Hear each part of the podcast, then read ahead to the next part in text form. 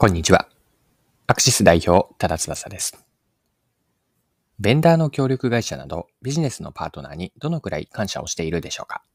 そしてその感謝の気持ちをしっかりと相手に伝えていますか？日々のビジネスの中で売上に直接つながらないかもしれない決断を行動することは難しいかもしれません。実はそこに大切なことがあったりします。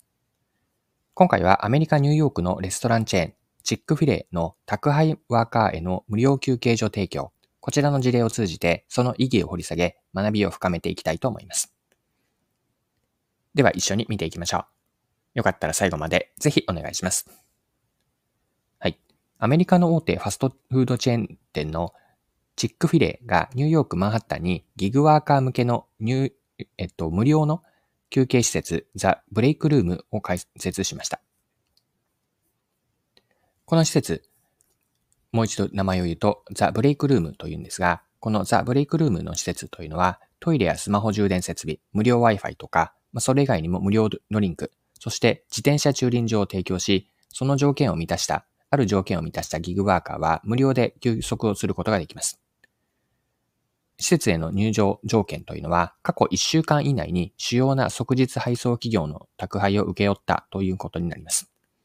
これを証明できれば、チックフィレーの仕事を受け取受け負った宅配ワーカーではなくても利用可能な施設なんです。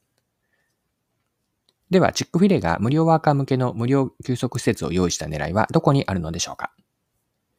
こちらについては日経新聞の記事で出ていたので、記事から引用して読んでいきます。担当者による業界メディアでの発言を整理すると以下の通りだ。1、即配の場合、企業とお客との唯一の接点は宅配ワーカーのみとなる。どうすれば彼らをケアできるかを考えた。リターンは求めない。支援してくれる人たちをケアすることは正しいことだと思っている。2、そのために調査研究を実施した。7つのフォーカスグループに分類し、聞き取り調査したところ、パートタイム、フルタイム、企業家など多様な人たちであることが分かり、彼らのビジネスが自転車で成立していることを確認した。マンハッタンでは14時から17時にオフピークがあり、家に帰らずに休息する場所が必要で、加えて駐輪スペースが必要であることが分かった。3. これがきっかけとなって、閉所後もこういった取り組みが増えると良い。すでに無料ミールやドリンクを提供するフランチャイザーも出てきている。要するに彼らに対する感謝の意を込めた善意の施設なのである。感謝の気持ちを示す写真パネルや看板などを施設内に提示し、また、マンハッタン内の通常店舗で2月20日の週に無料ミールとドリンクを提供し、彼らの仕事をねぎらっている。はい。以上が日経の2023年4月7日の記事からの引用です。では、チックフィレイの無料休憩施設の提供事例から何が学べるのか、学べることについて掘り下げていきましょう。宅配ワーカーへの無料休憩所の提供が意味するのは、いわば縁の下の力持ちに光を当てるということなんです。チックフィレはフォーカスグループによる調査を通じて、宅配ワーカーの多様性と宅配ワーカーのニーズを理解して施設を作ったんです。施設にはトイレやスマホ充電、無料 Wi-Fi とか無料ドリンク、自転車駐輪場といった設備が利用さ用意されています。休憩施設はチックフィレのワーカー以外にも扉を開いて無料で休息をできることができる場所を設けることで宅配ワーカーへの感謝と敬意を表しているんです。はいで、このチックフィレの事例から私たちが学べるのは、単純に売り上げにすぐにつながらない行為であっても、大切にしたい人々に対して良い行動を行うことの重要性なんです。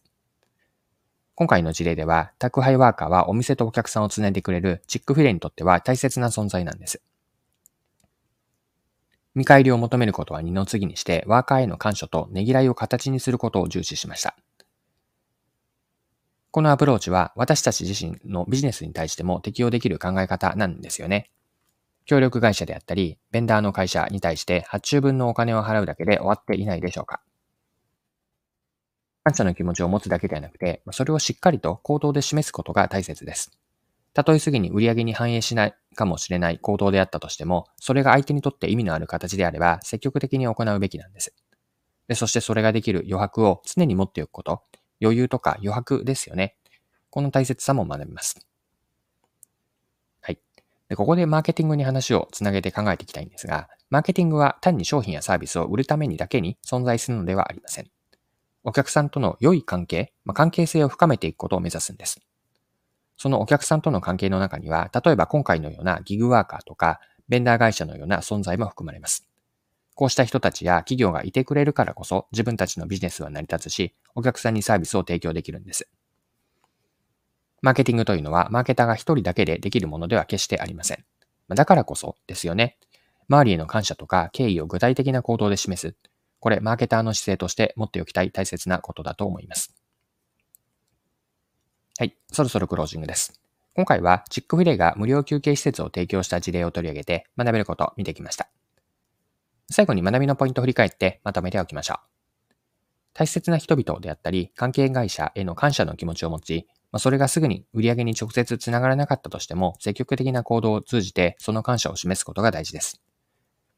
マーケティングはただ商品やサービスを売るだけではなくて、お客さんとの関係を深めるためにもあるんですが、マーケティングというのは一方でマーケター一人だけではできないもの。よって、関係者、お客さんだけではなくて、関係者、社内外の関係者へもしっかりとその感謝であったり敬意を表す行動をしていく。この重要性をチックフィレから学びます。はい。今回も貴重なお時間を使って最後までお付き合いいただきありがとうございました。それでは今日も素敵な一日にしていきましょう。